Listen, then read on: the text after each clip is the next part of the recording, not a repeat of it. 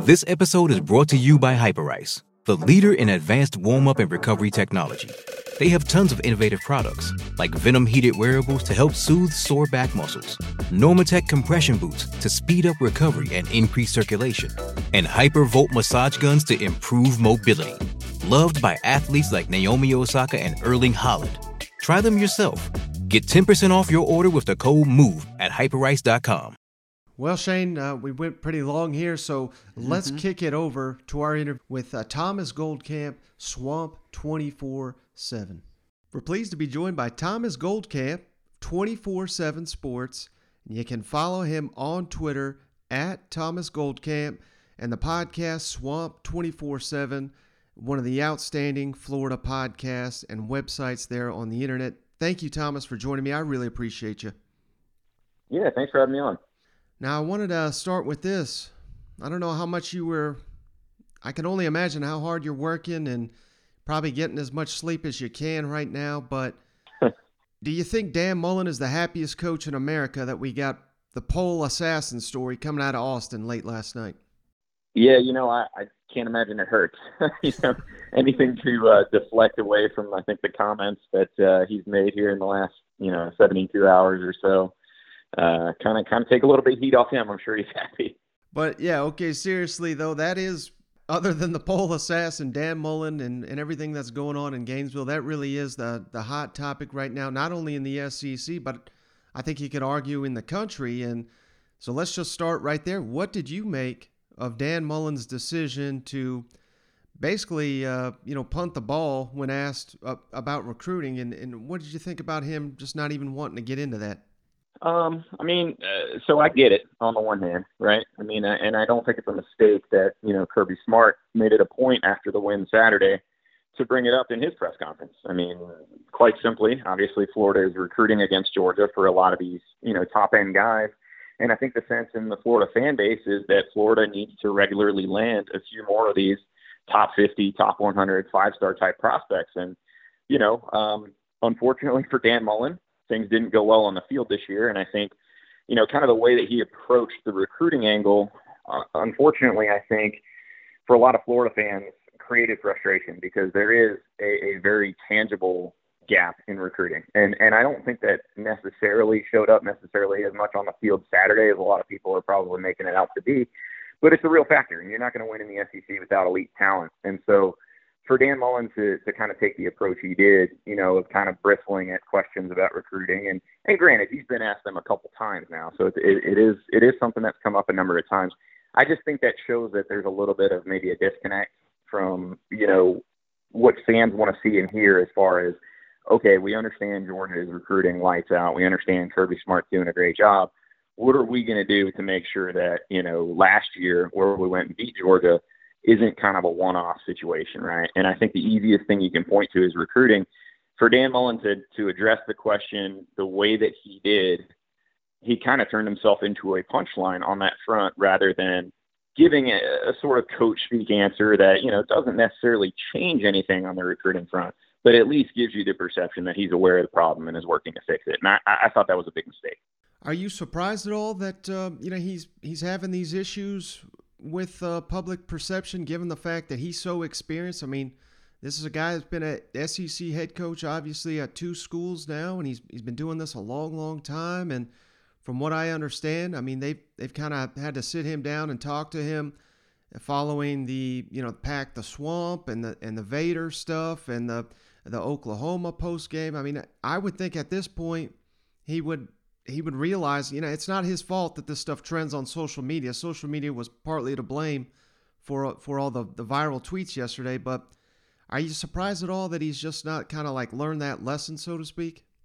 To some degree, yes. You know, I I think as a coach, it's probably very easy to get wrapped up in the minutia in the moment. And I think Dan Mullen, looking at a four and four team, says, "Hey, you know, there's certain things that we need to fix right now to to get this season kind of going where we want it to get." And I, I would like to think that you know, after going through, you know, kind of the grind that he went through at Florida as an offensive coordinator with Urban Meyer and feeling some of the pressure that Urban went through, you would hope that he'd have a better grasp on that. But I got to be honest. I mean, the the landscape has changed a lot in terms of how quickly things can spiral on you with social media. You know that you know when Urban Meyer was around, that was very very early days for Twitter.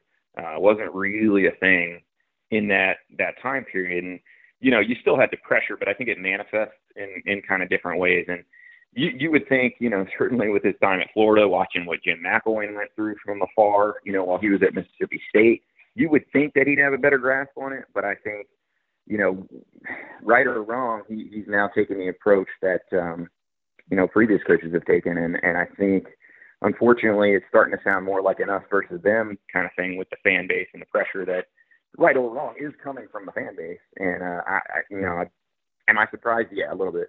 And that kind of leads into what I wanted to ask you next. Obviously, they've kind of shut down all the uh, media availabilities aside from the, you know, that they have to do the weekly call on Wednesday. Uh, what's your read on, on why that decision was made, and, and was that a surprise to you? Um, yeah, it was surprising. Uh, I think talking to a couple sources around the program is, is pretty clearly a decision that's coming from Dan Mullen, and you know I think part of that is he wants to circle the wagons and have his players understand that hey, we, you know we're we are at a serious point here, we need to lock it in. We haven't done that. You know, as as a Florida fan, you would have hoped that that would have happened after the Kentucky loss, but it didn't, and so they're here I, I tend to think, you know, again, this is uh, as much a perception issue now um, as far as turning into a kind of a PR fiasco as you know the actual problems of Florida being four and four. And like I said, I think you know the perception has spiraled away from him very quickly. I think the intent was to kind of rally the troops behind closed doors, and unfortunately, because of the way he answered certain questions in his Monday press conference, and then the you know the move to to shut down the media, it instead has looked like you know, kind of a panic move, in my opinion. Mm-hmm.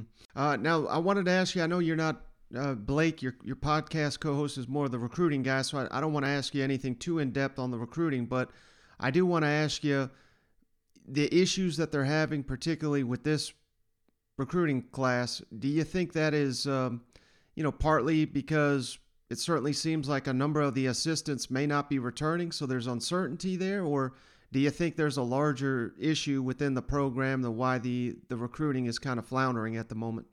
Well, I think uncertainty never helps in recruiting, right? And I think a lot of people knew really from the end of last year that, you know, defensive coordinator Todd Grantham was going to be on a bit of a hot seat this year. And, you know, despite the fact that the defense really hasn't been at fault a whole lot this year in terms of wins and losses, other than really the LSU game, you, you kind of know where that one's headed. And so I think that does add some uncertainty into the mix. You know, both of the two guys that decommitted after that LSU game were on the defensive side of the football. And, um, you know, I, I think really for me, though, the recruiting thing, and again, like you said, Blake, uh, Blake Alderman, my co-host on the podcast, is, is much more plugged into the recruiting side.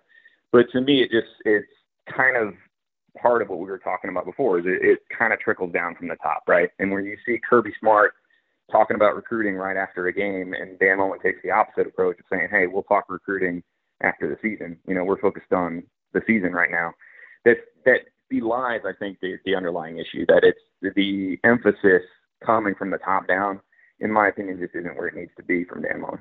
Now, I hate to even ask you this because I don't I don't want to put you in a tough spot or anything, but and I and, and hell, I think if the Florida Gators win the next four and they go to a bowl game and win it I mean, this narrative could change here in a month's time, so to speak. But would you be surprised at all if Dan Mullen is not the head coach next season at the Florida Gators? And, and again, I'm not asking you to predict whether he will be or not, but I'm just I'm just wondering if you'd be surprised if he's not there at this point. I would be. I would be. I think. I think you know, given his relationship with the athletic director Scott Stricklin, I think given the fact that you saw what you know Florida could potentially be capable of with Dan Mullen in glimpses last year. You know, when he had a, an elite quarterback in Kyle Trask, and really Florida was a defensive way, you know, from being a college football playoff contender. I think that's kind of the the frustrating part with Mullen is you can make a case both ways, and I think it can be a pretty compelling case both ways. Now, you know, I, I think the bigger thing to watch at Florida down the stretch here is I, I I think it would be a lot would have to happen going the wrong way for Dan Mullen not to be the coach in 2022.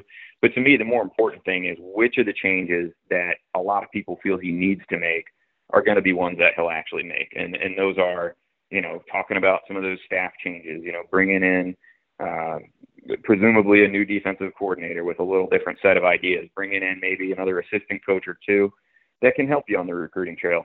Those are the things that Dan Mullen is going to have to figure out whether or not he wants to do this off season. And I think that's going to be more important. Um, but I don't think we're quite yet at the point where you're talking about Dan Mullen not being the coach after this season. Mm-hmm. Uh, what do you expect from the quarterback rotation the rest of the season? I mean, have they turned it over officially? Do you think to Anthony Richardson, even though he he struggled against Georgia, which we all know has got the best defense in the country? You know, I don't know, and part of that is we don't really know the severity of the injury that knocked him out of the game against Georgia. You know, been asking around on that. From what I was told, you know, yesterday they don't do a whole lot typically at Monday's practice, and, and Richardson was pretty limited. So I, I don't know exactly what the extent of that injury is. I would imagine if he's healthy, Dan Mullen probably has to kind of see the writing on the wall. And, you know, I say that. I mean, maybe not. I, I would certainly think that playing Anthony Richardson more down the stretch is, going to be one of your only, you know, realistic ways to kind of get the fans back on your side, so to speak. Mm-hmm. All right, last question for you, Thomas. I really appreciate your time, but you know, going into this final stretch here, look just looking at the schedule south carolina Samford, missouri florida state you got to assume that florida is going to be a heavy favorite in each of those ball games but do you think it's a challenge at all uh, you know like how difficult will it be for to get the players to lock in now that you know they've lost so many key games what do they have left to play for um, i know uh, you guys over there at uh, Gator 24 7 just added a former player to the staff. And on your latest podcast, he was referencing, you know, how difficult this can be for, for the players themselves. How, how big of a challenge is it going to be to get the Gators up for this, this last four games for Dan Mullen and his coaching staff? It's going to be a huge challenge. I mean, there is no two ways around that. I actually wrote after the Kentucky game that I thought Dan Mullen was in a position as a coach that he probably had never been in before. And again, I'm not I'm not as familiar with his time at Mississippi State as some of the guys that covered him on the beat there. Um, but I don't think it's unfair to say the level of expectations are different at Florida than they were at Mississippi State. And I think after that Kentucky game, you know, when you talk about Dan Mullen kind of offering that glimpse, you know, in 2020 of a team that was on the verge of the college football playoffs, you know, in some ways that that makes you a victim of your own success, where you know you you scratched the surface of that expectation at Florida, which is to be a championship program. And unfortunately for Dan Mullen, ever since then, it's looked much more like a mirage. And so, you know, being able to keep the players locked in when they've had that taste of, hey, we're on the doorstep, and your entire off season is spent, you know, working and building around the idea that, hey, if we just take care of these few things, we can be a championship contender. And you see that fall apart so early in the season it's really hard to keep guys locked in. And, and you know, if you listen to the, the podcast with Brett DioGuardi, uh, you know, who was last year's long snapper, he said point blank on the podcast with us on Sunday, it's going to be hard. Like some of these guys are going to want to check out. I mean, you come to Florida to play and compete for championships. You come to hopefully get to the NFL. And a lot of these guys, man, football's a physical sport. A lot of these guys are going to check out for the season and, and kind of do that. And so yeah, there's no doubt, man. I, I think Dan Mullen, I don't even think it's hyperbole to say this is going to be the toughest challenge that he has had as a college football head coach to keep those guys locked in. And, you know, you mentioned it, Florida should be heavy favorites. I'm not sure if that's going to help or hurt at this point. You know, mm-hmm. I mean, realistically, you know, Florida should be able to walk out there and beat most of these teams, but I can't say with any degree of confidence right now that I feel very strongly that they will do that. And, you know, it's, it's a fair question. And I think one that, um, you know, down the stretch, we're we're really going to be watching closely to see, you know, whether or not this snowball continues to to pick up speed downhill, or you know, Dan Mullen can put something together and start to kind of claw his way out of the hole. All right, he's Thomas Goldkamp. Follow him at Thomas Goldkamp on the Twitters. And again, he works for 24 7 Sports, Swamp 24 7. That's the site and the podcast. Really, really appreciate you, Thomas. You're one of the best, not only on the Florida beat, but in the entire SEC. Thank you so much for for your time during this uh, this busy busy time for you down there in Gainesville. Absolutely. Thanks so much for having me on.